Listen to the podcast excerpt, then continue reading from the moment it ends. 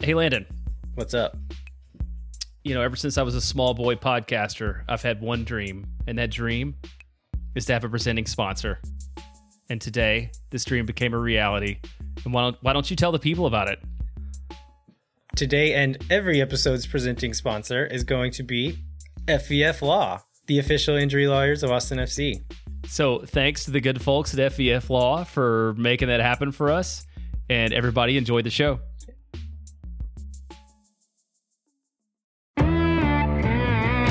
Friends, and thanks for listening to Moon Tower Soccer. On today's show, we're going to chat briefly with the Austin FC beat writer for the Austin American Statesman, Mike Craven. We're also going to be joined by our good friend Chris Welhausen to review La Copita and preview the first regular season game versus LAFC. My name is Landon Cottom, and I'm joined, as always, by Mr. Jeremiah Bentley. Hey, everybody, I'm Jeremiah Bentley, and I am joined as sometimes by Chris Welhausen. Howdy, y'all. Thanks for having me on. Hey, Chris. Uh, so we are we are kind of talking a, a bit off off air for a second about uh h- how we feel leading into this first game week, and we decided to save it for for this portion of the show because it was prime content. So, Chris Welhausen, how are you feeling? First of all, every time I am on this pod, I think it's prime content. So I don't know why I had to give the disclaimer. um, a little humble brag, but man, I'm amped up. I'm going to be honest. Like, I knew it was going to be emotional when we got here to game week. I did not expect this level of energy. I mean, we're recording pretty late at night, and I, I feel like if Wolff knocked on my door, was like, "I need you to go run a half marathon," it'd be the first half marathon of my life, and I'd complete it instantly. I am like so unbelievably amped. I don't think I'm going to sleep. It's like all Christmases of my life, all Christmas Eves of my entire life is how I feel right now, combined into one week. I just I just pictured little baby Chris Welhausen as a kid in like footy pajamas on Christmas morning, just like bouncing out of his skin. He's so excited. Dude, more like 27 year old Chris Welhausen. the joy doesn't stop. Um, Jeremiah, how about you? How are you feeling? Uh, well, you know, I talked about this, but you know, it's just it's been such a journey that it's a little bit surreal, and it has has, has not quite become real to me yet. And so, at some point, probably Friday, I'll I'll I'll be in, in full Welhausen mode. I'll have to text you, let you know when I catch up with you. But yes, I haven't never go haven't processed it yet. Never go full Welhausen. Never Okay. go full Welhausen. Um, I, I think this is something that frustrates my wife, but um, she she's a bit of a feeler. Like she feels a lot of emotions, which is it's a good thing. Amen. But I'm like a kind of person who like is never too high, never too low, and I just kind of sit in this middle space all the time. And so over the last couple of weeks, I've had to like tell myself like let yourself be excited like be excited about this because it's a very special moment i just like think back at uh like to i don't know three years ago when when did we meet jeremiah probably Uh, at least probably. Yeah, like October 17, right? So something like that little yeah three. Yeah. so yeah uh a long time ago and like it's all been leading up to this and like i i am very excited but i think just like my my general levels are a little bit different than chris's and so like you might not i might not be showing it uh but i am very excited and also i got my second uh covid vaccine yesterday yeah, so nice. I've got I've got a little of those uh those second shot blues going on today and feel a little bit shivery and tired all day. So that's not helping my my excitement, but I am I am extremely excited for for this game. Well, don't worry, guys. I think I've got enough excitement for like half the city right now, so we should be covered across the board. All right. Well, we want to uh, kind of give a little review of La Copita. Uh, but before we do that, we're going to jump into last week's press conferences. Um, as always, it was Josh Wolff. Jeremiah, what were some of the, the things we learned in that midweek press conference with Josh Wolff? Well, one of the things that I, that I wrote in here that KVUE covered is he talked a lot about possessing the ball and playing attacking football. And so on the KVUE had a special last night, uh, like an hour long or Sunday night, depending on when you're listening, had an hour long preview and they'd strung together like every time he'd said that in a press conference. And there were like 10 different occasions of those, of, of those statements. So he, so he used both those in there. Um, you know, I think we, we had discussed a little about the load, about how many games they're playing. And so one of the other things that, that he mentioned was that was really intentional to sort of get them to persevere through tired legs in the preseason and see what they look like when they're playing their what the third game in seven days by the time they get to San Antonio. Um, and we'll that- get, we'll get into this in in the La Copita stuff, but um, in those last two games, most players went ninety, and he he was intentionally not making subs to try to push these guys and, and see where they were at uh, as far as their fitness goes. So that I thought that was an interesting point. Yep, he did that. He talked about you know sort of the responsibility the club feels about being the first professional team in Austin. I don't remember who asked him that. Uh, Bills asked him about, about Berhalter, who I think has become one of your favorites, right, Landon? Oh yeah, I'm I'm pretty high on on on Lil Sebastian. Little Sebastian. Little Sebastian. Yeah, and he talked about all these like super coachy technical things. Um, what ball security, ball processing. I don't even know what that is, but apparently he's pretty good at it. um, and then just sort of his mo- emotional maturity is like being a coach's kid and being growing up around that environment. And then, um, yeah, those are the big things out of Wolff. We got Gallagher. Uh, we got Jon Gallagher for the first time for like ten minutes too. Um, he talked a lot about how much he liked eating in Austin and how he'd spent more spent My more man. money than he sh- than he should in the first month. Uh, and then they asked him about the culture. I thought this was pretty instructive to what we've heard about Josh Wolff's system. But they asked they had to compare like the team culture in Atlanta and Austin, and he talked about how Atlanta was a lot more loose, um, and the team leaders in Austin, which I think he specifically talked about Ring, Besler, and Sweat. I think um, had done a really good job of like instilling discipline and kind of making sure everybody came you know came to, came to work every day and, and came to play and wasn't messing around. So I can imagine. those- can you imagine showing up five minutes late to practice and Ring is the dude that's like gonna confront you about it? I would be terrified. I'd never be late again. I, I, I the like the kind of the tone setting by the leaders. Um, we've we've heard enough players talk now that that I like those things are starting to ring very true. Uh, and I think if you heard one player say like, "Oh, the like practices have been super impressive. They're very structured. We're learning a lot. Everybody's working super hard."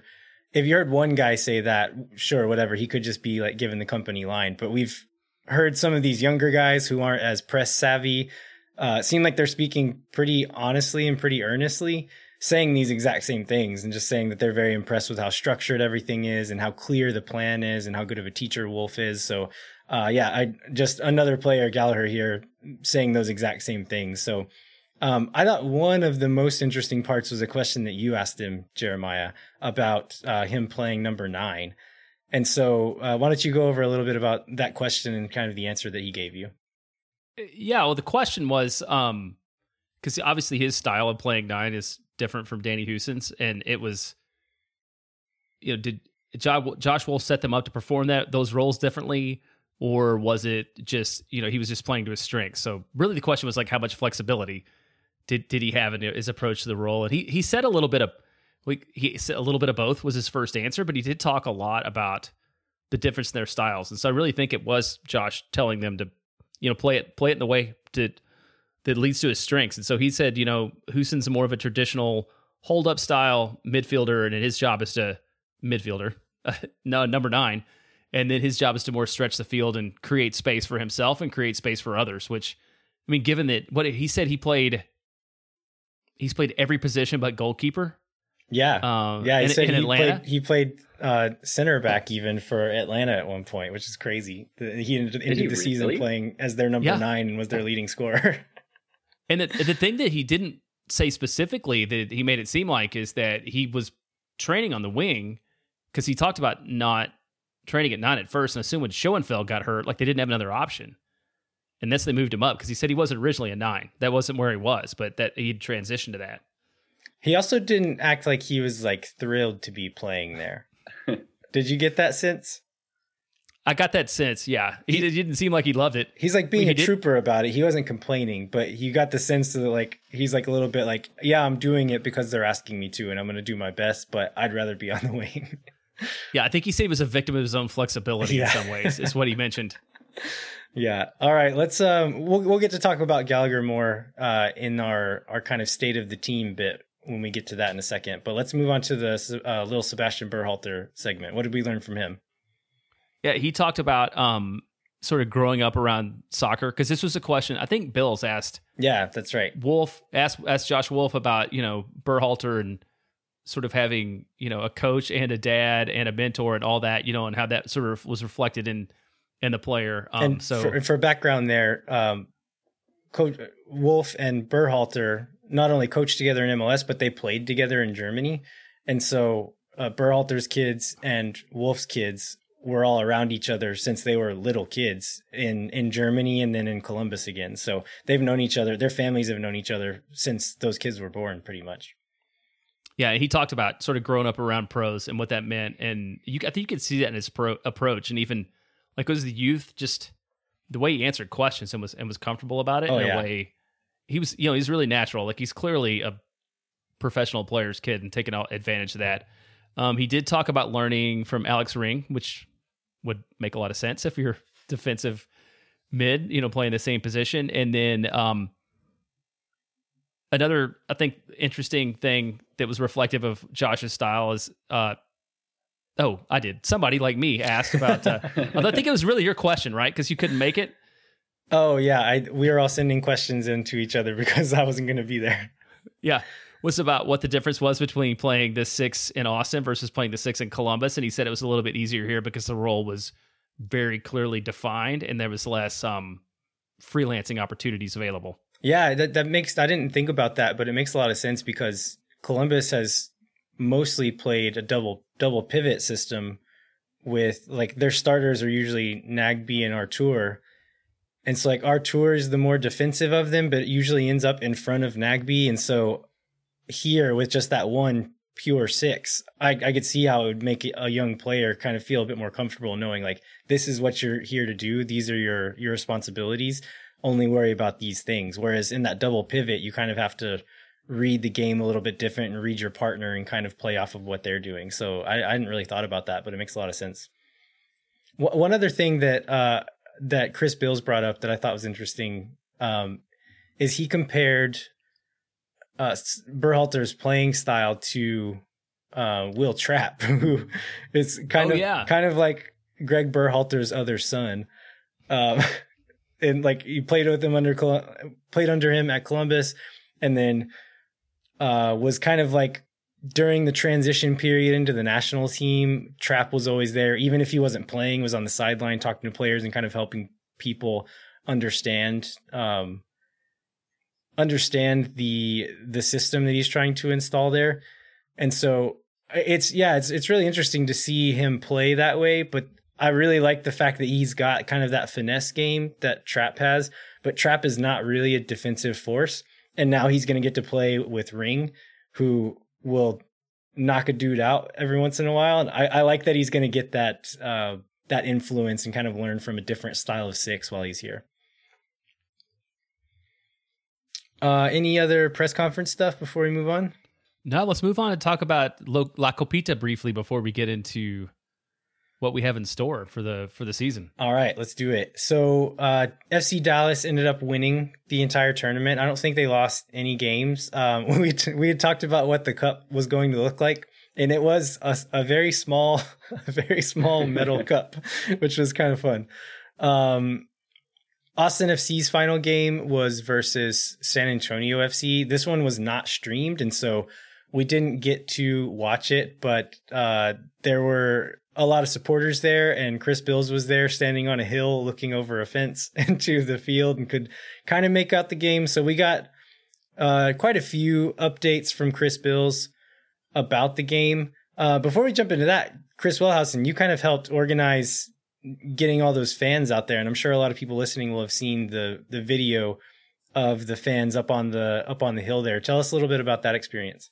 Yeah, you know, it's so funny when I started talking with you know guys like Rigo and Kirk and Mateo about wanting to do something like this for the preseason tournament. It my intention in the beginning was like this should be done on the the down low, and I don't, you know, in case this is not like a okay thing to do, I don't want my name out there very. But now it's like it's been published everywhere that I've been very involved. but um, so clearly great at keeping secrets, but um, no, it was it was amazing, man. You know, I think anyone that knows me well and has listened to me talk about soccer knows that what I'm most passionate about is fan culture. And the reason we went out there is just to really show like this is different than the kind of fan culture you see at some of the other clubs around the country. And it's just a whole new level. And we want to prove that. And I think this is a great testament to that because I mean on Saturday versus San Antonio, we had over hundred people show up. And and you know, if you if you haven't seen the video, go look it up on on Twitter and I mean, it's it's really incredible. The energy was high, and I think that's part of the reason maybe I'm a little more amped than you guys right now because I was just so pumped up, like singing with those guys, and it was the full 90. You know, I mean, you always talk about fans you respect around the world, and they're the ones that sing the full 90, but seeing full 90 on a dirt mound outside, like just over a fence outside of a preseason game, like that's intense. That's dedication, and it was it was amazing, man. It was it was fun. The players came over at the end and and cheered for us, and we got to sing Alex Ring "Happy Birthday," which he seemed really touched by, and it was just like a cool moment of of realizing like how intertwined I think the fans and the players are in creating the club as a whole. It was a really it was a really special experience for me. Yeah, the those videos were great. So if any of you listening to this for some reason haven't seen any of those, go find that video of uh of Alex Ring walking up, like kind of walking towards them as they're singing "Happy Birthday" to him. That's pretty special. Um, so the game that that was at was the the final game of La Copita versus San Antonio, as I mentioned before. Austin FC won five to one. Uh, the goals were by two from Cecilio Dominguez, one from Danny Hoesen, one from Pochettino on another free kick, which looked like it was pretty good. Again, we don't have any footage of this, but um, from I've got to interject. I would so just because it was one of the brief moments I got a clear view of. It looked better than the first one that we like. It was beautiful. It was just kissed the top of the crossbar and or the bottom of the crossbar and went in, and it was just like I remember turning to Chris Haig when we were we were there and I was like, is he just gonna like break records this year? Like it's, it's, it's, gonna be every game. Like it was amazing. Yeah, it's pretty encouraging to see him. Uh, we've been worried about where goals are going to come from, and if we can get one of those every few games, that that would help a lot. Um, and then the last goal was uh, a penalty that Alex Ring scored. Um, like I said, we didn't get to see a ton of this, so weren't sure what exactly it looked like. But most of the players went 90 minutes. Um, we think we've got a pretty good idea of who the starting 11 is from this game because uh, the next day they played uh, Rio Grande Valley and played a completely different 11, most of whom also went the full 90. And so the starting 11 versus San Antonio FC was uh, Brad Stuver in goal. Nick Lima, Jhohan Romaña, Matt Besler, Ben Sweat, Daniel Pereira, Alex Ring, Tomas Pochettino, uh, Jared Stroud, Danny Hoesen, Cecilio Dominguez. Uh, and then Andrew Tarbell played for a half, and then Freddy Kleemann played for about um, 15 minutes or something like that. Other than that, they went to full 90. It looks like Wolff was, like he said in the press conference, is really trying to push uh, their their conditioning and kind of see make sure they can actually go a full 90 when they need to. Um, then in the post, the there was a post game press conference. Uh, what did Wolff say about the game in the press conference, Jeremiah?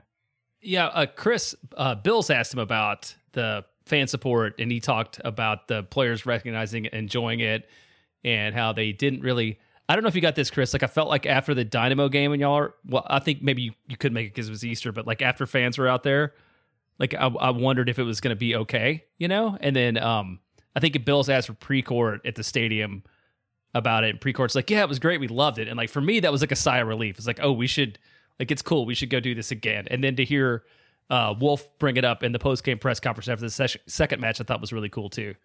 And I, I think going back to that first game against Houston, where there were quite a few fans out there, like 50 or 60 fans, I think, for that one.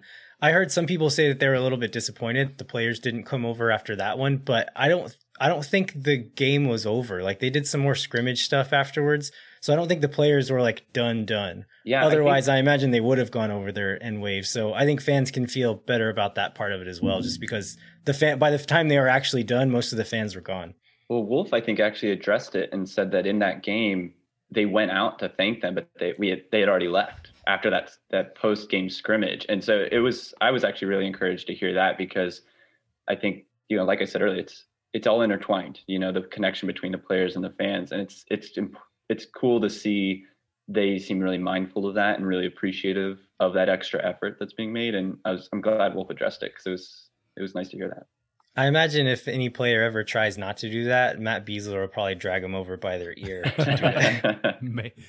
yeah, or Ring will just glare at him until they do.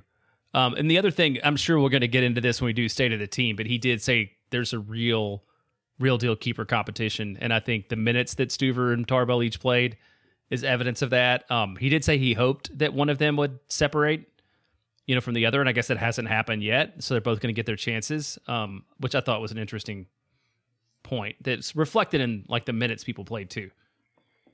Um, Jared Stroud was also interviewed. Was there any highlights from his his little bit? Yeah, I guess he talked about his. Well, again, we could cover this like positional flexibility, and then he's training on both wings. Um, and he played uh, where he did because Rodney was out. So hopefully Rodney will be back for LAFC. And then um, I think we can probably expect a very high scoring match versus LAFC because both Stroud and Wolff talked a lot about how LAFC likes to press and play the style of play, and that's going to open them up to the counter. And they're and they're going to be there's going to be chances really? when they when they spread the field out. Yeah, I thought something very interesting talking when Stroud was talking is he said that uh, he like mentioned similarities between here and Red Bull, and uh, like specifically mentioned like their pressing, and I was like, interesting. We haven't we haven't like they've been doing some counter pressing like when they lose the ball, but we haven't seen like full on Red Bull pressing. Yeah. And maybe we'll see more of that as the players get more fit, but or maybe he's just talking about those little moments of counter pressing. But I thought that was really interesting because that's something that Stroud would would shine doing and um maybe some uh some solace knowing that if Rodney's not able to go that he'll be there to do that. But I know um, that Wolff too had talked months and months ago about utilizing the heat in the summer here in a pressing system because if you're not used to it, it's even harder to run the full 90 on. And I just thought that was brilliant. Like that is a huge home field advantage we have. And having guys like Jared Stroud who are good pressers, I think in the long run, when we have that back end long stretch of home games, is is going to be amazing to watch that press in the heat that they're they've become acclimated to. So after La Copita, I think we have a pretty good idea of who the preferred starters are because the preferred starters we think were the ones playing against San Antonio. The backups played against RGV. Um, I want to go through position by position and just kind of do a state of the team. Uh, who do we think is going to be the starter against LAFC, and how do we feel about that?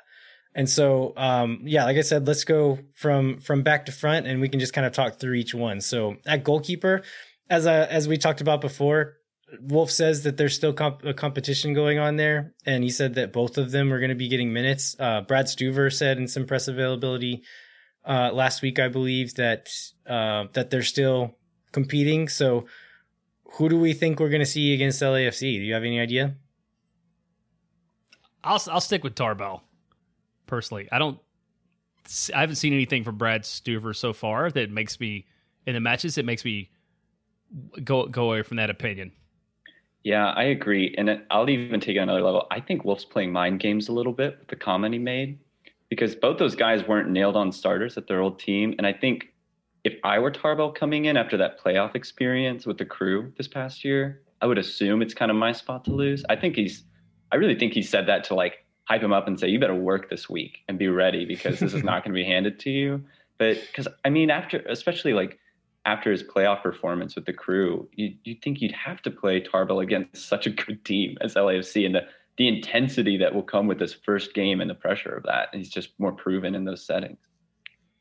Yeah, I I think it's going to be Tarbell, but um, on, this is one where this is maybe the one that I'm like least confident about as to like who's going to be the starter on Saturday and who's going to be the long term starter. But I think Tarbell does still have the edge. I think he looked a little bit better in those preseason games, uh, yeah. and probably had the edge already coming in. So I think that's who we'll see. Well, we'll all um, look foolish when um, Brady Scott is the nailed on starter come Saturday. Um. I mean, he he gave up two versus RGV though, right? So I mean, that, that's not a good uh, sign. Brady Scott did. Yeah, didn't Brady Scott play the RGV match? Yeah, well, he's he probably played... just getting it out of his system. i sure I do not. think in Chris Bills' report um, that he said that he got like hung out to dry a couple of times too. So I don't I don't know that those are entirely his fault.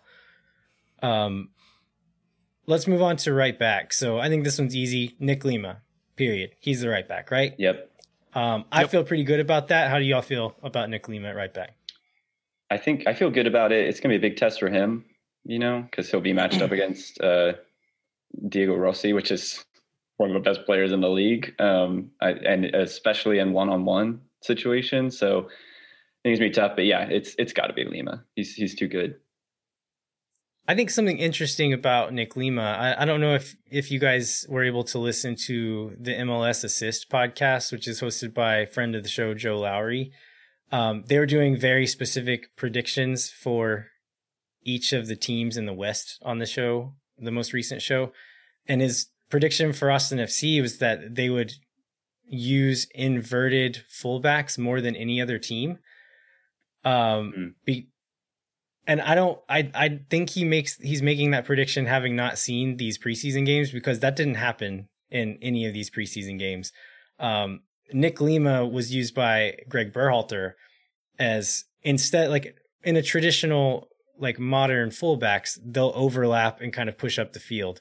In this system, instead, the left back would kind of slide in as a third center back, and that right fullback, who was Lima, would slide into like a double pivot in the midfield. And so it's a thing that Nick Lima is capable of doing and would be very good at, but we've not seen it yet. Um, would you guys be surprised to see Wolff kind of throw that out there as a surprise tactic against LAFC? I would. I think Lima, while he's capable of doing that, and we saw it with the national team playing that kind of inverted fullback role and being more defensive, I, I think he's just super talented too at being a part of the attack. I mean, he's got a great long distance shot on him. He's got a decent cross. He's got a bit of pace to him as well. I think it. I think he'll be utilized more as an attacking fullback than as that kind of pre old Berhalter like double pivot kind of inverted fullback setup. Yeah, I I think it's something we could see at some point in the season, but it doesn't really seem like that's what Wolff is trying to do right now. Um, so I would be surprised if we saw it early, but again, he could, like you said, could be playing mind games with uh, with LAFC and could throw a wrinkle in there at some point. Um, let's move on to center back. This is probably one of the points of contention. So, uh, I think we can all agree that Besler is the guy on the left. Any any objections there? Um, only objection is I love Freddy Kleemann and I wish he got the spot, but it will be Besler. uh, so the the one that's up for grabs, or maybe up for grabs, is the right center back. Um, Romaña started against San Antonio with that group of starters, and Kleemann came on late and played about 15 minutes and played on the right, which we hadn't seen him there yet, and played next to Besler. So that was kind of a new combination that it looks like maybe he was trying out. Uh, who do you guys want to see on the right at that center back spot? I'd still like to see Romaña, and I, and I feel like, I feel like that's who it's going to be because despite not amazing play, I mean he's he's stuck with him. You know he started the Houston match.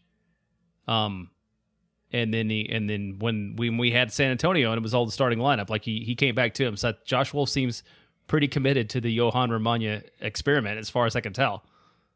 Chris, what about you? I I go back and forth on this constantly in my head.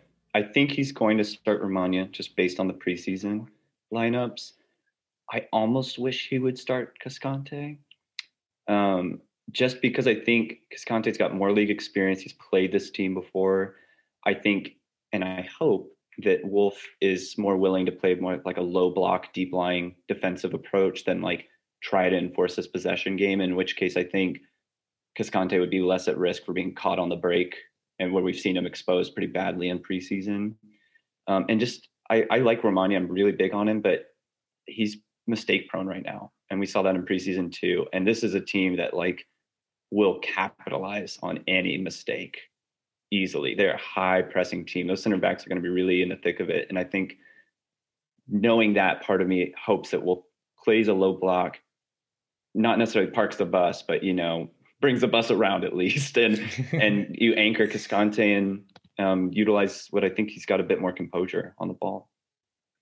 The way that I'm thinking about it is if Carlos Vela or Diego Rossi gets into space and it's the keeper and there's one defender that's in the general area.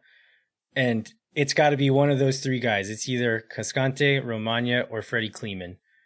Who are you picking to make that play? I'm for, for me, it's Romaña. It's I think Romaña is the most of the the mistakes that he's been making. He has made some defensive mistakes, but most of his mistakes have been with the ball, either playing a sloppy pass, a sloppy touch.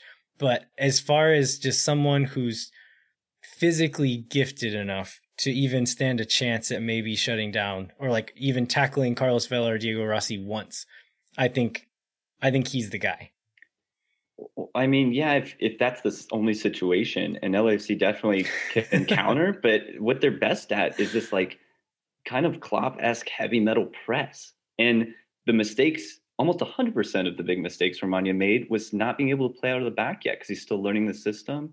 I mean, if you watched the Club America game and the Champions League and the CONCACAF Champions League with uh, LAFC, I think all three of their goals were on a press, a high press and two of them were from Vela. So I think for that reason, I'm I'm hesitant to start him because he's only got to make two bad passes out of the back, and they're way too quick and way too lethal to not take advantage of that. Whereas I think, like I said before, you you bring the the line defensive line back and you hold Cascante as an anchor rather than someone who has to cope with a counter if you're bringing the line up. And I think he would do better tactically in that setup. But it, it depends on what Wolff does. I think, yeah, in your situation, Romaña is going to recover quicker and be better. But I don't know. I just, I would still, I think I'd pick Cascante. He's just like, I just worry Cascante can't make one false step because if he does, he's, he's toast. It almost seems like he's not completely fit right now. Like, I think Chris Bills mentioned that he and Kleemann both looked pretty tired at the end of that 90 um, against RGV. And so yeah, may, maybe even if he was um, favored right now, maybe he's not even fit enough to be starting. But I don't know. That that's definitely one of the spots I'll be keeping an eye keeping an eye on as the lineups come out on Saturday. Um, let's move on to left back. Uh, I think this one's pretty clear right now as well. Ben Sweat, any objections there? My only potential objection is I could see Wolff saying, let's only have one fullback go up, which Lima is the best to do that. And Vela is such a threat on that right wing. Let's play Jimenez, who's this experienced veteran and can play there, and have him hang back to cope with a potential counter as a back three that sits at all times. And so that's the one thing I could see happening. But I, I think, again, based on preseason, it's probably going to be Sweat, and he just tells him to not be as uh, forward thinking as he may normally against a more leveled opponent. Yeah, I don't. I th- I think Josh Wolff is going to stick to his guns. I don't think we're going to see many changes just because we're playing a good team on the first game. You're just I think he's going right into his mind games, Landon. um, I I think long term, Kolmanic could push him for that spot. Um, Aedan Stanley, I think he's looked fine, but I don't think he's done anything to stand out really uh, or like to take that spot away from Sweat. I think Sweat has actually been pretty solid in these preseason games. Yeah. I don't think he's done much to lose that spot. And so um, Kolmanic just got out of quarantine not not more than a few days ago and hasn't been with the team very long. So long term, I think he's got a chance to push for that spot. But right now, I think Ben Sweat's the guy, and I'm actually fine with that. I think he's looked good. I think he's given me some confidence in him to to hold that spot down for the time being. All right, let's move on to the number six. Again, easy. Alex Ring. Uh, I think he's one of our best players, uh, and I think he's going to show to be one of the best at his position in the league this year. I don't think he was really put in a position to shine uh, in New York last year or part of the year before, even for that matter. Um, but I think he's going to be in a spot where he feels really natural. He's, I think he's going to do really well, and I think he's going to get some attention from around the league as far as when you're talking about who the best sixes in the league are, I think his name's going to come up. Yeah, it's got to be Ring, right? I mean, he's he's arguably looked the best out of the entire team in preseason, and this is a game that is going to be won or lost in the midfield because both teams like to play possession. So it's it's got to be him. He's such an enforcer. He's going to help us dictate that tempo in a big way. Yeah, I agree that that style is really important too. To, to for us to have a chance to hold up is like just the way the way he plays the six and the threat he is. I think will be really important. Yeah. Um, as I mentioned before, been super encouraged by by little Sebastian's play so far. So really happy. I think there's some spots where we're not super deep. Uh, it seems that um, Hector Jimenez is our preferred backup right back and left back at the moment. and so, like, say Nick Lima gets injured and Jimenez is playing right back, and then like I, th- there's a few spots where I still feel that we're a little bit thin. Uh, but I'm pretty happy with our with our two sixes right now. If if Ring had to be out for a little while, I'd be pretty happy with with Berhalter stepping in for a few games if he needed to. Agreed. Uh, let's move on to the left wing, Cecilio. Right, has to be. Has yeah, to be. Um, I watched through the Dynamo game again. On that first watch, I didn't like you didn't see a ton of him doing anything dangerous. And until I watched it again, I kind of took that to mean like maybe he didn't have a very good game. Whenever he got the ball, he he was fine. Like I don't think he played bad. I think the team needs to do a better job of getting him in getting him the ball in dangerous positions where he can do more dangerous things. Mm. A lot of times when he received the ball, it was kind of more of like an outlet or like he had to step away from a man and like get it running away from goal out towards the touchline. So I just don't think he got the ball in many dangerous areas. But whenever he did get it, he he was showing his quality. So I'm not worried about Cecilio. Um, I think this is kind of the system thing. They need to kind of gel together and figure out how to get him the ball where he needs to get the ball. And once they start doing that, I think he's going to look good. Yeah, and he like in the what was it Dallas? He drew a penalty like the yeah. What, two minutes two minutes in or something? He was dangerous. And obviously he was super dangerous against San Antonio since he scored you know, what, twice in the first 30 minutes or whatever. So I, I feel better about that than I did from the first time I watched the the Houston match. Yeah. Then we got super sub Kekuta. There's his his backup. Uh, who I think has looked he, Kekuta's looked looked good. I don't think he's looked so good that you would need to shoehorn him into this lineup at any spot. Mm-hmm. Uh, but if if uh, Cecilio gets tired or needs to come off, or they end up shifting stuff around, I, I, feel good about Kekuta coming off the bench with his his pace and kind of his busyness on the ball. I think he could really do some damage late in games. Yeah, I really think Kekuta is one of our two really super subs. If we're being honest, like he's got so much pace. He's so good in those one-on-one counter-attacking moments. Like if you've got a tired team you're trying to edge against, I, I think he's the the perfect substitute throw on and, and just really go at players. Uh, Who's your other one? You said you, one one of two. Well, I don't know what the position is next, but I think okay. Fagundez would be my other super sub. Okay, that is where we're going next. Is the the two free eights, tens. Wolff calls them tens. Can we just make a decision now to call this position the tens, the two but tens? From, free eight from now on has such a like fun ring to it. I'm so. I think Matt that. Doyle usually calls it a free eight, which I think is why I do that because he's the one I usually hear talking about these things. But Wolff has called them tins, so I'm going to call them tins. Um, Pochettino and Pereira started uh, with that starting group against San Antonio, and then Fagundez and Argudo played against RGV. Um, what have y'all thought about Fagundez so far? I've been underwhelmed. I can't think of a lot of creation he's done. I can't I, mean, I watched both those, well, Houston and Dallas pretty closely, and I, I mean, I, I, there wasn't a moment where I'm like, oh yeah, you know what? I really, I've got a lot of love for Diego in my heart, and I want I want him to be good, but I have not seen a lot out of him in the preseason that leads me to believe that he's going to have that big bounce back that I hoped he would have. Have you accepted Diego Fagundez into your heart, Jeremiah? um, I have, and I'm sad about it now. I I agree with you, Jeremiah. I think he's he's been fine. He's not made any mistakes or done anything really bad, but for the most part it seems like he gets the ball and kind of recycles it to another player or just kind of moves it along. But I haven't seen him do anything super dangerous with it yet.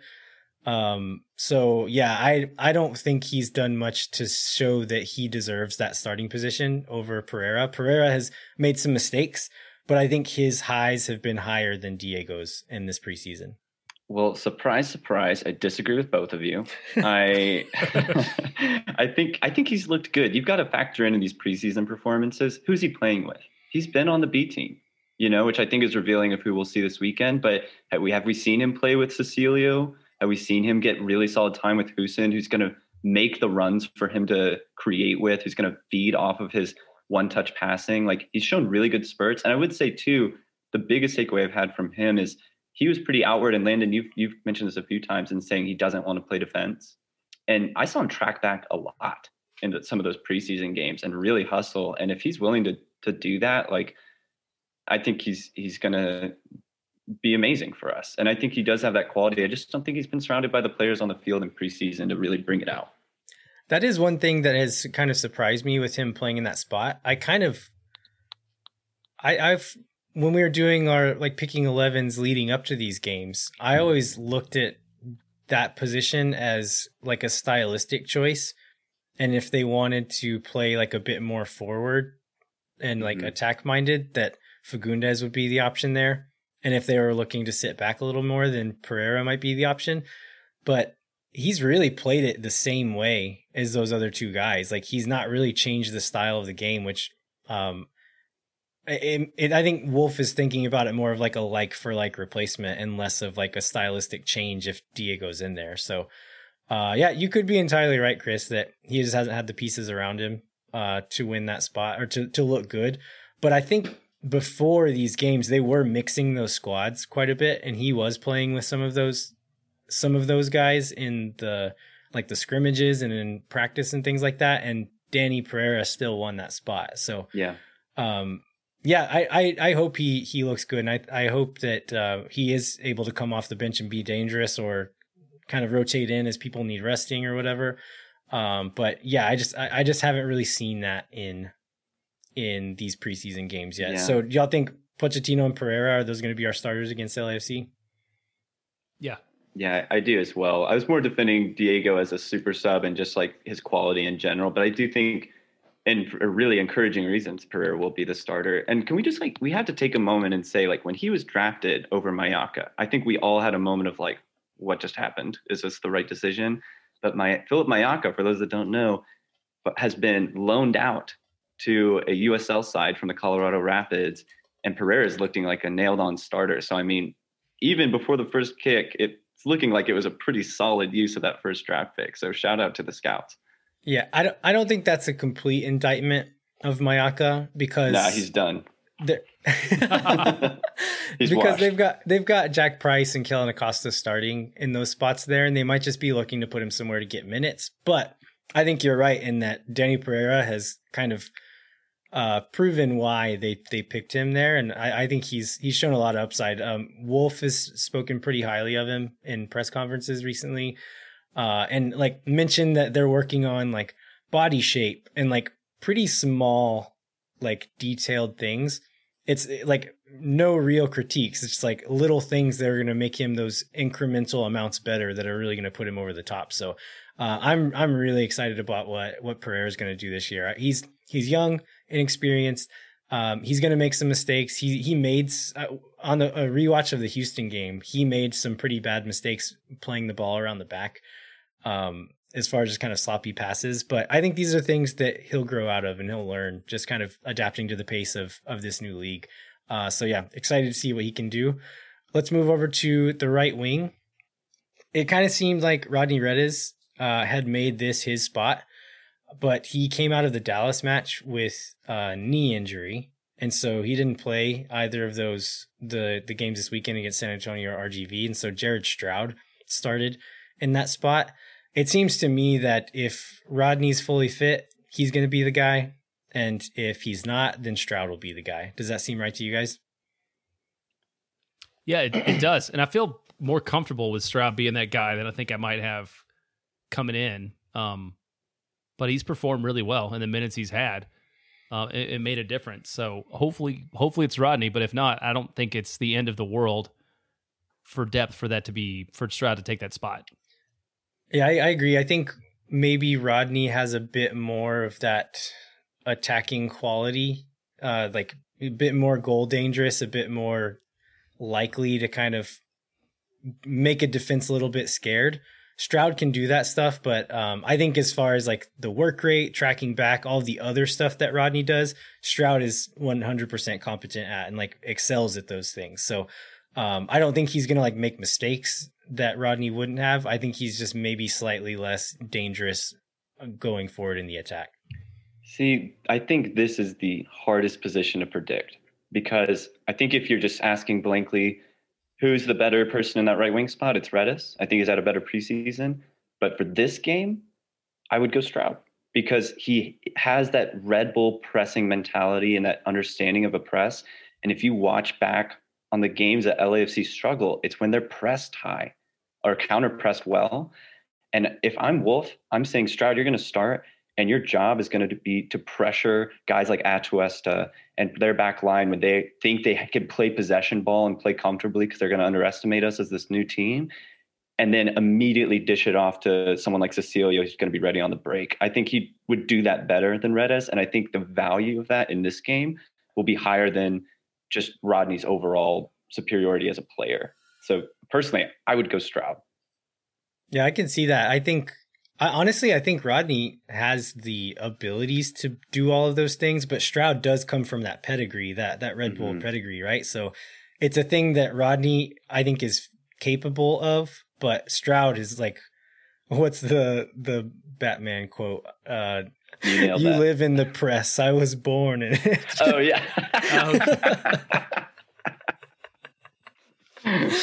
oh man, that's so good. But it's true, and you know, I think if you think about how the game may unfold, you want Stroud pressing for 60 minutes to give you control and possibly an early lead. And then Rodney would be a more valuable substitute because he's going to come on with the same energy, but maybe a more lethal attacking approach.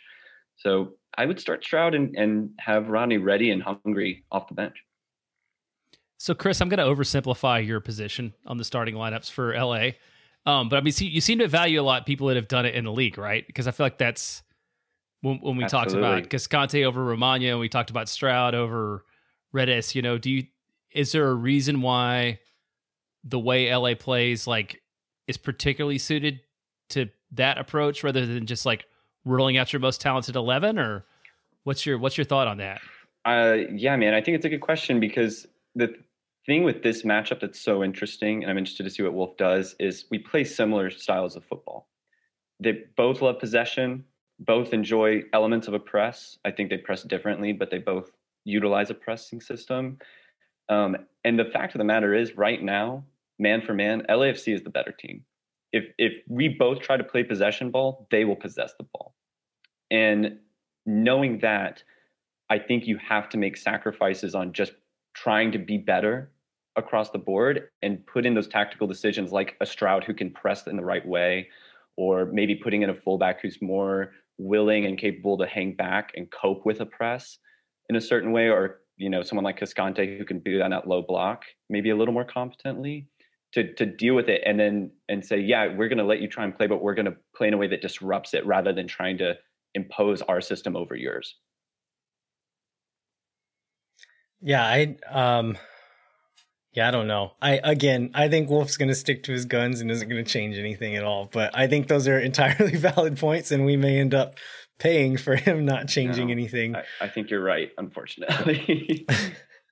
uh, all right, let's move on to the last position, which I think is another one of the more interesting ones, is the number nine. So Danny Hoesen started against San Antonio with that starting group, uh, but Jon Gallagher, as we talked about earlier, has has played quite a few minutes in in that spot, uh, and has shown some some bright spots. I don't want to say he's like looked amazing, but he's shown little flashes of of brightness and then has played the position extremely differently. Um, I watched um, him play, kind of made a point to watch what Hoesen was doing and what Gallagher were doing in the Dallas and Houston games. Uh, Gallagher was looking to stretch the back line to run in behind every time. That was his first thought is I'm going to run. And it worked a lot of times. It kind of released they were able to release the, release the ball deep to him. And when they didn't, it opened up some space in the middle for other players to kind of move into. Um, Danny Hoesen never even really tried to do that. He didn't try to run in behind. His first instinct is to kind of drop in and to kind of be like an extra midfielder to kind of play around and then dish it off and then run into the box and be there. But they play it super differently. Um, I I think Josh Wolff's ideal way of playing is more of what Hoesen wants to do. But there were times when what Gallagher was doing seemed to be more effective. So uh, I'm a little bit torn here. Do you guys have a preference as to who who you would see in this LAFC game? Are you asking if I have a strong opinion? Is that even a question? um, yeah, I think you got to go with Hoesen, not uh, because of style of play. Because I think you're right. Like Gallagher looked more threatening in ways, but when you think, and I think you said Wolff earlier mentioned the the importance of a counter, especially in this game. Hoesen's going to be that link up. You know, you you win the ball back in midfield, you immediately dish it to him, and he's going to be that quick one through ball to someone like Cecilio or Redes or Manneh on the break, and that's how you beat LA in a big way. That's like one of the key elements, and I think he's going to. That would be more important than Stroud trying to stretch the back line because again, their midfield is so good. Like you can stretch the back line, but their midfield will make up for it. It's it. I just don't think that's going to be the key to unlock their defense as much as Hoesen making the right one touch pass that we know he can do. Yeah, and I, I agree with that too. And I think where, you know, Gallagher's most effective is coming on at 67 minutes and stretching out the field for tired legs and whatever, not being the guy that's like in the middle holding up play for 90 minutes. So I would I would agree with you there. All right. So we think we have a pretty good idea of who our starting 11 is going to be. Uh, maybe come Saturday, we got it completely wrong and we're playing a, a 3 4 3 with Cascante at the nine. And I don't know, something. It's going to be the MLS Super Draft all over again. yeah. Where we're like, we know exactly who we're going to get. um, but let's talk a little bit about the opponent, LAFC. So that game is going to be uh, Saturday, April 17th, first MLS game uh, for Austin FC against maybe the top top two teams in the league this season. Definitely yeah. the best team in the West as far like on paper goes. So um, let's go through a little bit of what LAFC is going to look like. Uh, Jeremiah, you want to tell us a little bit about their 2020 results? Yeah, 2020 was not LAFC's year for a number of reasons. A lot of it being um, Carlos Vela's wife had a baby, which kept him out of MLS's back, if I remember right. And then when he came back to play, he picked up an MCL injury, and I think he only ended up playing five games last year. So uh, in 2020, they made it to the knockout stage of MLS's back tournament because they finished second in their group. Um, then they finished seventh in the Western Conference during the regular season and were knocked out by Seattle in a not all that competitive match in the first round of the playoffs. Whenever, to be fair, they didn't have a great regular season on the whole, but when Vela did come back, they almost won uh, CONCACAF Champions League. yeah, having him back and healthy will make a big difference to to what they do. And then, you know, the other the other big player is Diego Rossi, who doesn't get as much attention because Vela is gets so much attention. Yeah, but Rossi is he kind of carried that team last year while while Vela mm-hmm. was gone. He was incredible. Um, Brian Rodriguez, who was normally playing on the left wing for them, he's been loaned to Almeria in Spain. Um, but they brought in Corey Baird from RSL. Is that where he was before? I think yeah. so. Corey Baird from RSL. He was the rookie of the year a few seasons ago. Really good, really solid winger.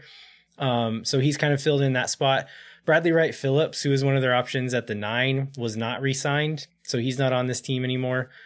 Um, and so I I went back and looked at what the lineups they played in their two preseason games. So they played two preseason games uh, against the New England Revolution. They have brought in a few uh, reserves. Um, so Corey Baird is one that they brought in that will likely be a starter. Another one is uh, Moon, I believe is his name. Kim, Kim Moon Hwan. Kim Moon Hwan, yeah. Um, as a right back, but I think he's he came in like a little bit injured and hasn't played in these preseason games and will likely not play on Saturday. So that will likely be Tristan Blackmon's spot, which he looked pretty dang good when he was there uh, playing there last year. He ended up being hurt a lot of the season too, which meant Latif Blessing was having to play at right back. That's not going to be the team we see. They're going to have uh, a close to starting 11 ready and going.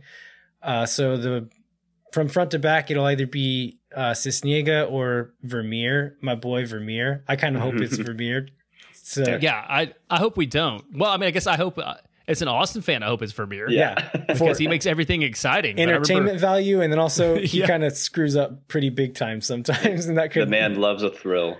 Yeah, that could fall sure. in, fall in Austin's favor for sure. So either Sisniega or Vermeer there, and then across the back it'll be Palacios, Segura, Murillo, Blackmon.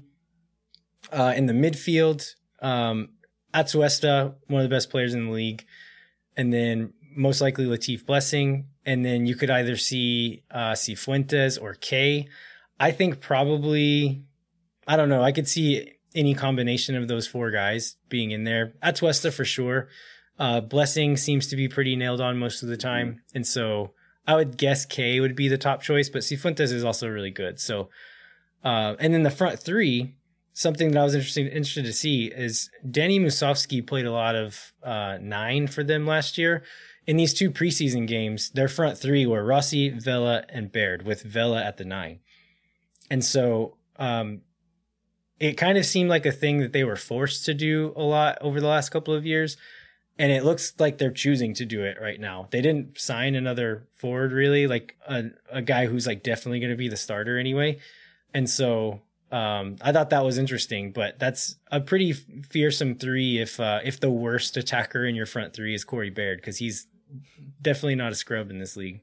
So looking at this this lineup again on paper, probably the best team in the West. I think the only other team in the whole league that is probably better than them on paper is the Columbus Crew. Chris, I know you have some uh, some opinions on on how we can beat them. How do how does Austin FC beat LAFC on Saturday?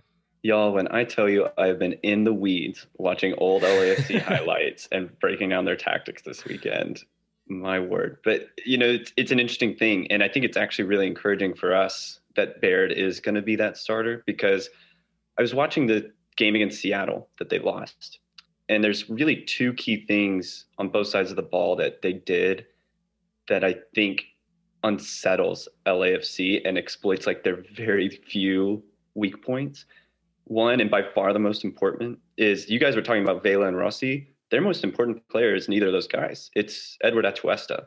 If you look at the percentage of games won and lost when they're missing someone, when he's gone, they are considerably worse. They, they've lost so many more games when he is out than when Vela is out and it's because he is like their metronome. He's the he's basically their Alex Ring, but instead of being this aggressive destroyer, he's this long ball distributing deep lying midfielder. And what's interesting about him is even though he's really good on the ball and a really good passer, he kind of lingers too long. And sometimes he he takes just one touch too many to think about his pass. So I think the key is, and I watched Seattle do this. You know, I've seen, I watched a few highlights where teams exploited this, but you you aggressively press him, man mark him, double team him, whatever you have to do. You can unsettle him, and that's where they're weakest is when they're on that that counter press moment when they are expecting to control the ball and dominate the game like they always do. You rough Atuesta off the ball, and suddenly their center backs are not prepared for that counter. And that's kind of why earlier I was talking about Stroud is if I'm Wolff, I'm saying Jared, don't don't help support the wing. Let Pochettino do that. Man, Mark Atuesta. Don't let them even pass it back to him. Like stick with him when they have the ball, so that they can't reset and control uh, how they distribute it in their possession system, and it really unsettles them. And then the other key thing I noticed, and Seattle did this super well in the highlight I watched, was their wingers are incredible, right? Like we all know this, and they're really good at one-on-one attacking play on the counter um, what they aren't great at, and especially now that they don't have Diomande or Wright Phillips up top, is crossing the ball in. They don't have a big man to finish that anymore, and Baird is not a target striker. He's really good. He's more of a Gallagher type. He's going to stretch the line. He's quick. Um, what would be wise of Wolff to do, and God willing he does it, is play the low block, keep the center back back, really crowd the box, with all four, let them cross it in rather than trying to go out to meet Rossi or Vela with the ball where they can beat you 1v1. And what I saw Seattle do that we should do as well is take your defensive midfielder and when they really get up on that final third, bring him into the box. I saw, uh, I think his name is João Paulo, is their DP defensive mid in Seattle. And every time they got high up on the wings, he dipped in and added an extra body. And it was just like a nightmare to pass a ball into because there's so many bodies in the box. And then they're just stuck passing it around, trying to lure you out to get you 1v1 and create space. And if you just don't bite and, and leave that box crowded, they're kind of forced to either shoot long, which is always a gamble, or or cross it in, which they don't really have a guy to cross it in to in Baird. And so I'm really excited to watch how they do that, especially with how they treat Atuesta. But again, if I'm Wolff, I'm saying whether it's Pereira, whether it's Stroud, whether it's Hoesen, someone has to be on him at all times. And like, I think if we win the game, I'd be curious to see how many touches he gets on the ball because the lower the count that is, the better I think we're going to perform. All right. Well, I think this game definitely has potential to be high scoring given the history of LAFC and what we've seen in preseason from Austin FC. But in any case, it should be a pretty exciting one. Uh, if for no other reason, this is going to be our first game. Uh, so y'all enjoy it wherever you're going to be watching yes. it. Soak it all in. Like it's not going to be the same thing as being in that stadium for the first time, but this is going to be the first time that our team takes a field in a, in a competitive game, in a real game. So let yourself enjoy it, even if even if the result doesn't go our way. Enjoy it. This is going to be fun. Uh, so wait. that game is going to be at um, 5 p.m. We think it's 5 p.m. It's advertised as the pregame starting at 4:30 and then the game starting at 5, but Fox normally doesn't show the right time for soccer games for whatever reason. But Fox is advertising the kickoff is at 5 p.m. and it's going to be on Big Fox. So national TV, whole country is going to be watching. It's going to be big time and I I can't wait. Um, let's uh I think that's going to be it for this little segment. Let's take a quick break and we're going to be right back with Mike Craven, who is the beat writer for the Austin American Statesman.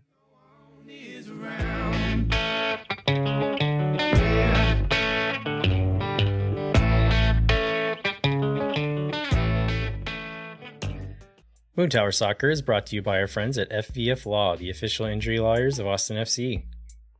FVF is a different kind of personal injury law firm dedicated to community transparency and client education, and it was also a law firm that was nominated in the Austin Chronicle uh, Best of poll, but that closes in for today, Jeremiah. That closes in like an hour and a half. For those of you listening, it's already closed.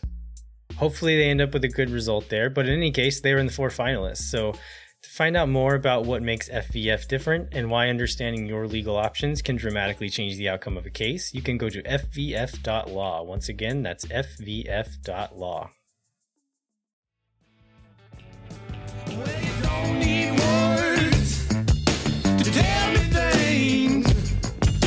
drive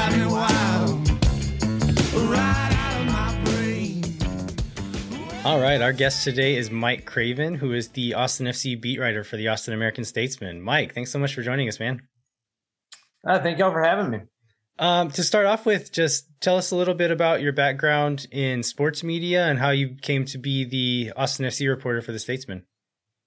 Yeah, I took a, an interesting route. I started in uh, community newspapers. My first job out of college, I was a sports editor of the Taylor Daily Press and the Hutto News.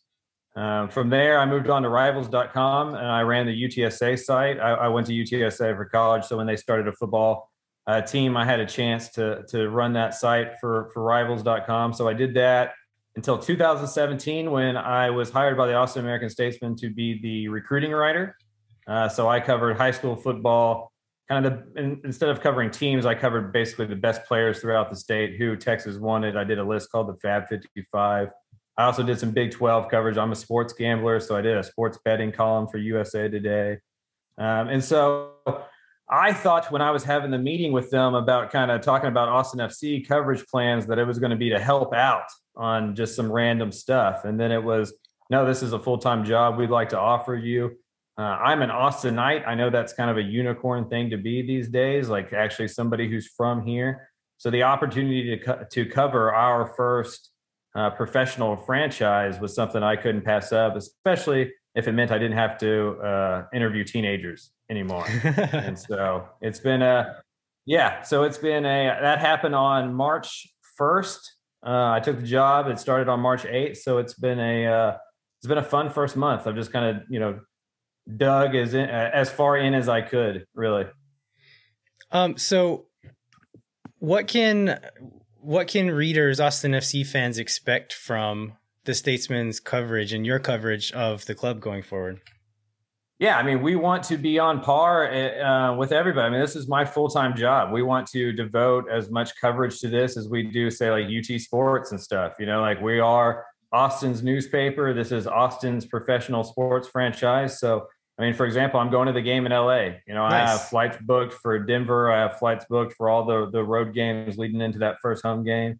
Uh, if practices were allowed to be attended, I would be at every single one of those. So, you know, we want to be uh, covering this as much as we can, as much as the budget will allow. And so far, the bosses have uh, allowed me to do anything and everything I, have been able to to want to do. And hopefully, as the season starts and, and stuff, we uh, can continue to cover it as, as much as possible. Nice. Yeah, you gotta you gotta find that hill where the supporters were the other day and go stand on that to see the practices. yeah, yeah, no, that's true. That's true. Have you seen the? I, I did like a little tour of the stadium yesterday. The press box looks really nice right now. So are you excited about being in that? Yeah, it was cool. It was. I, I got to go to the stadium kind of when I took the job. They invited me to to walk around. Me, Kirk Bohls, and my editor, and so uh, we did the tour. Uh, they showed me the press box. I was told I get I get to pick my seat, so I'm, I'm pretty excited about it. Um, the stadium's beautiful. Since y'all have been there, I, I guess a lot of people have been allowed in there. I mean, it's it's incredible. I don't know what I was expecting when I walked in there. I guess maybe something between Dell Diamond and, and Memorial Stadium for for UT football, maybe. And it kind of blew me out of the water. I thought it was great. I thought some of the the random little features in it with the lights that can turn a bunch of different colors, with the seats that are mesh. Um, I, I, think it's going to be a, pretty awesome, awesome event, a pretty awesome stadium. Yeah, I, I can't imagine what it'll be like. You know, hopefully we get to June and it'll be all full of fans and supporters. Um, and we'll we'll blow the roof off the place for sure. Um, I think I think that'll be exciting. So you so you wrote this morning about the journey uh, into existence of the club. Is there anything like in particular that stood out when you're researching the piece that maybe you didn't know or was a little bit of a surprise? Yeah, I mean, I had followed it casually as a resident of Austin, as somebody who works at the Austin American Statesman, somebody who likes soccer. But I don't know if I, you know, really covered or really watched it and, and paid attention to it like, like, every single detail moving forward. So uh, to just kind of learn how much of it was really just a real estate deal. Uh, at the end of the day, it was they they wanted a stadium and they wanted to be in Austin, and they figured out a way to get the stadium to work here. And, and if the stadium's not within a 15, 20 mile radius of downtown Austin, you know, this team's not here. And so uh, it was as much a real estate deal as anything else. And I, I thought that was interesting. It's always uh, it's always weird to get a peek behind the curtain. Uh, some of it's reportable, some of it's not. Some people have different versions of what they think happened uh, a couple years later, depending on where they are with the organization and stuff. And so there's just a lot to kind of sift through. Um, and there was a lot to go back and research. But luckily, like Chris Bills, who covered uh, for us previously, had done a tremendous job. So I, I had a pretty easy roadmap to go back and and kind of do that simple little research about it. Yeah, we were way too involved in it during all of that. So you should probably. I saw a picture of you. We almost used a picture of you. There's a picture of you with like a band, like a, a scarf holding up at like a, at a at a at a section or something. And so we had to pick a photo for the Sunday newspaper, and that was one of the ones that my editor had kind of thrown out there, whatever. so yeah, we had uh, we almost used a photo of you. I saw. I was like, ah, I met him at Zilker Park. yeah, we we used to joke that our podcast was a beer and politics podcast for a while because that's pretty much all we were talking about. And there was no soccer to be talked about, so we were just covering the city council meetings and things like that. Yeah, I, that's uh, that's something I'm glad I missed. I I I feel like I'm a decent writer, but I went into journalism specifically to stay away from that kind of like beat. I, I did not want to. I, I wouldn't be a sports writer. You know, I'd go make real money if I wanted to cover politics and that kind of stuff. So I don't, and so I'm glad I got to miss most of that, and I just get to cover the actual sport. Hey, did you? I was like looking through the tweet, the tweets, the Twitter this afternoon. Um, and I saw a shout out to uh, I think it was from you, and we can cut this if I'm wrong, but it was to Joe Lowery, our friend Joe Lowery, who uh, yeah, who, who, who we've interviewed on the show before. Did, did you talk to him in researching this story, or was that that was the no, season so, preview? Uh, I put out a piece today online. I think it'll come out into the paper tomorrow or maybe the next day. And I really I got with a few guys like Matthew Doyle um, and some other guys um, to kind of i just asked five i asked them all the same five questions got their answers back and, and compiled it into a list. And so um, that was that came out online. You can get that at statesman.com right now. I learned a lot. See i i've been trying to do pieces that make me learn about it. it it doubles right? Like i get to learn what the national guys what the big picture guys kind of think about austin fc that maybe i didn't keep up with with the day-to-day stuff for the last year and a half and it doubles as a piece that people can click on and maybe get that same thing from. So, uh, you know, it's kind of a double edged sword there, coverage wise. And do you have like a when you're writing stuff like this? I mean, you do you have like a specific? Assume this is true, like target for that. I'm guessing like people who are at city council until four o'clock in the morning have been involved in every step of the way. Is probably not. I mean, who, who, are you usually writing for when you're writing for that? When you're writing, yeah, I mean, I like think this? that's the difficult part uh, of this journey, right? You have uh, a group that is hardcore, that's been paying attention to this every detail, that knows soccer in and out, that knows Major League Soccer, uh, knows the sport of soccer, who may find some of it a little redundant and kind of like uh, over there, you know, like it's just not not something neat. Like I did an MLS for Dummies pieces, right? That that went into Sunday's paper. Now that's not for people who follow soccer and follow the Austin FC journey for the last three years. So you have to kind of mix in the coverage of okay, this can be detail oriented for hardcore fans. Can you do some like lineup projections and stuff like that? But then you also need to do some overreaching stuff because of the 20,000 people in the stadium, there's only going to be about 5,000 that really pay attention on a weekly basis. There's only going to be about 3,000 that pay on pay attention on a daily basis, and that's inside the stadium. That's not even just people who are watching on television, who listen to the radio, who are reading the paper. So we do need to remember that a lot of the portion of the fan base is not living and breathing this stuff, and you don't want to go too over their head, or you're not going to get the the readership that you need to for the beat to continue on, right? Because we will at the end of this year go, okay, how many clicks did we get? How many subscribers are reading this? Is it worth it to travel to Los Angeles? I hope the answer to that is yes. And it's just up to me, I guess, to kind of figure out that balance to make it uh, successful over this year so we can continue to cover this the way, in my opinion, it should be covered. We hope the answer is yes, too. me too. It's job security. I, I hope so as well. I, I could, in this industry, if you're not working, you know, there's, it's not, you can just uh, go uh, apply to the newspaper down the street, right? So, uh, you know, there's only a couple places you can work. So I would like to stay in this city for as long as possible. I hear there's a lot of money in independent podcasting. yeah, I've heard that too. I've done that a few times as well. I've heard that. I've heard that. I've heard that well. One, one of these days, we're at convincestamps.com that this is worth uh, investing in. We're just not quite there yet. Yeah, well, I, the market seems excited right? I mean, like everything so far has been really well received. Um, everything I've been to has been well, pretty well attended. I mean, it does seem like this city uh, is really ready for the soccer team, and I think there's a lot of this city that is excited about this because they haven't had something before. If you're not a UT grad, if you're not a Texas fan growing up or whatever, the city has a hole sports wise, and so hopefully this fills it for that part of the city that kind of feels like they don't have anything on their own here. And I think it also gets the Texas fans that are waiting for football season. I mean, this starts uh, in April. You got five months to build that um, kind of momentum going into football season. So uh, I think it's going to be. I think it's going to be pretty good. Well, do you have a bold prediction for us? So what what, what do you see? Uh, where where's Austin going to finish up? I mean, I think there's a clear separation, right? Like you look at the top four or five clubs in the West, you feel like, you know, depending on what order you, th- you think those guys are going to be there, I think they can compete for that sixth, seventh, eighth spot with teams like FC Dallas, the Colorado Rapids, and stuff like that. So we'll learn early on. I think the interesting part about this schedule is we're going to figure out pretty early kind of how good this team is. I don't know what record they need to have to make people feel good about it after that seven game road trip, but I think we're going to know what this soccer team is uh, by the end of that road trip. So uh, it'll be interesting. I don't know. Uh, what are y'all? Where are y'all at with that? Are y'all kind of similar in the six, seven, eight spot? Yeah, yeah, I, we we are. One of us picked them seventh, and one of us one of us picked them outside of the playoffs because they're a traitor. yeah. No, it's reverse psychology. I do this gambling, right? Like I'll bet against the team I'm rooting for occasionally, and that way, if they lose, I still get a little bit of money. If they win, then I'm not too worried about losing that money. All right, I do. I do that occasionally with UTSA football. I like this strategy. I like this strategy. Yeah.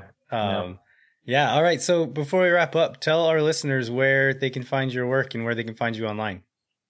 Yeah, if you go to statesman.com, uh, you just go to the sports uh, section and there's an Austin FC tab there. And we should have, you know, kind of a running list of every story we do. We're going to have something at least once a day leading up to the first game. Um, we have some pretty cool stuff in store. I think that people, I can't really talk about it yet, but I think we have some exclusive stuff that's coming up that's going to be pretty exciting. Um, And then on Twitter, you can find me at Craven Mike. I feel like that's kind of where everybody goes now. Um, and then we're going to try to do some like Instagram live stuff at half times of games since I'll be in the press box and stuff. And so that's at Statesman. Uh, I think Statesman Craven. I'm not the best social media person. I'm gonna have to get better at that.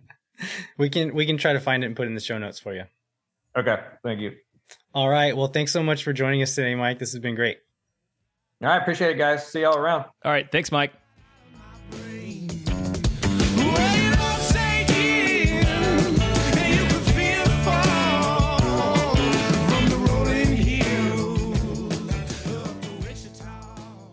We'd like to thank Mike Craven one more time for joining us. You, we'll put uh, his his um, Twitter handle in the show notes, and then you can find his work at the Austin American Statesman. We'd like to remind you to rate, review, and subscribe wherever you get your podcasts. That's going to help our audience grow, expose us, expose us to more people as uh, this first game approaches, and then as we go through this first season. So we'd really appreciate you giving us a review, telling a friend, whatever that looks like. If you want to continue that soccer conversation, you can find us on Twitter. I'm at elviahero87. Jeremiah is at jbentley underscore ATX.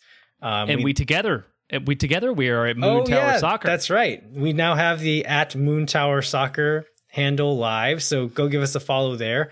I think we're going to do some sort of, uh, some sort of promotion here in the near future. We'll figure that out for the next episode. But for now, go, go to at Moon Tower Soccer. Give us a follow there. Uh, you can also visit the Striker Texas website to get all your all the best Austin FC and Texas soccer coverage. What's a, uh, an article they should check out, Jeremiah?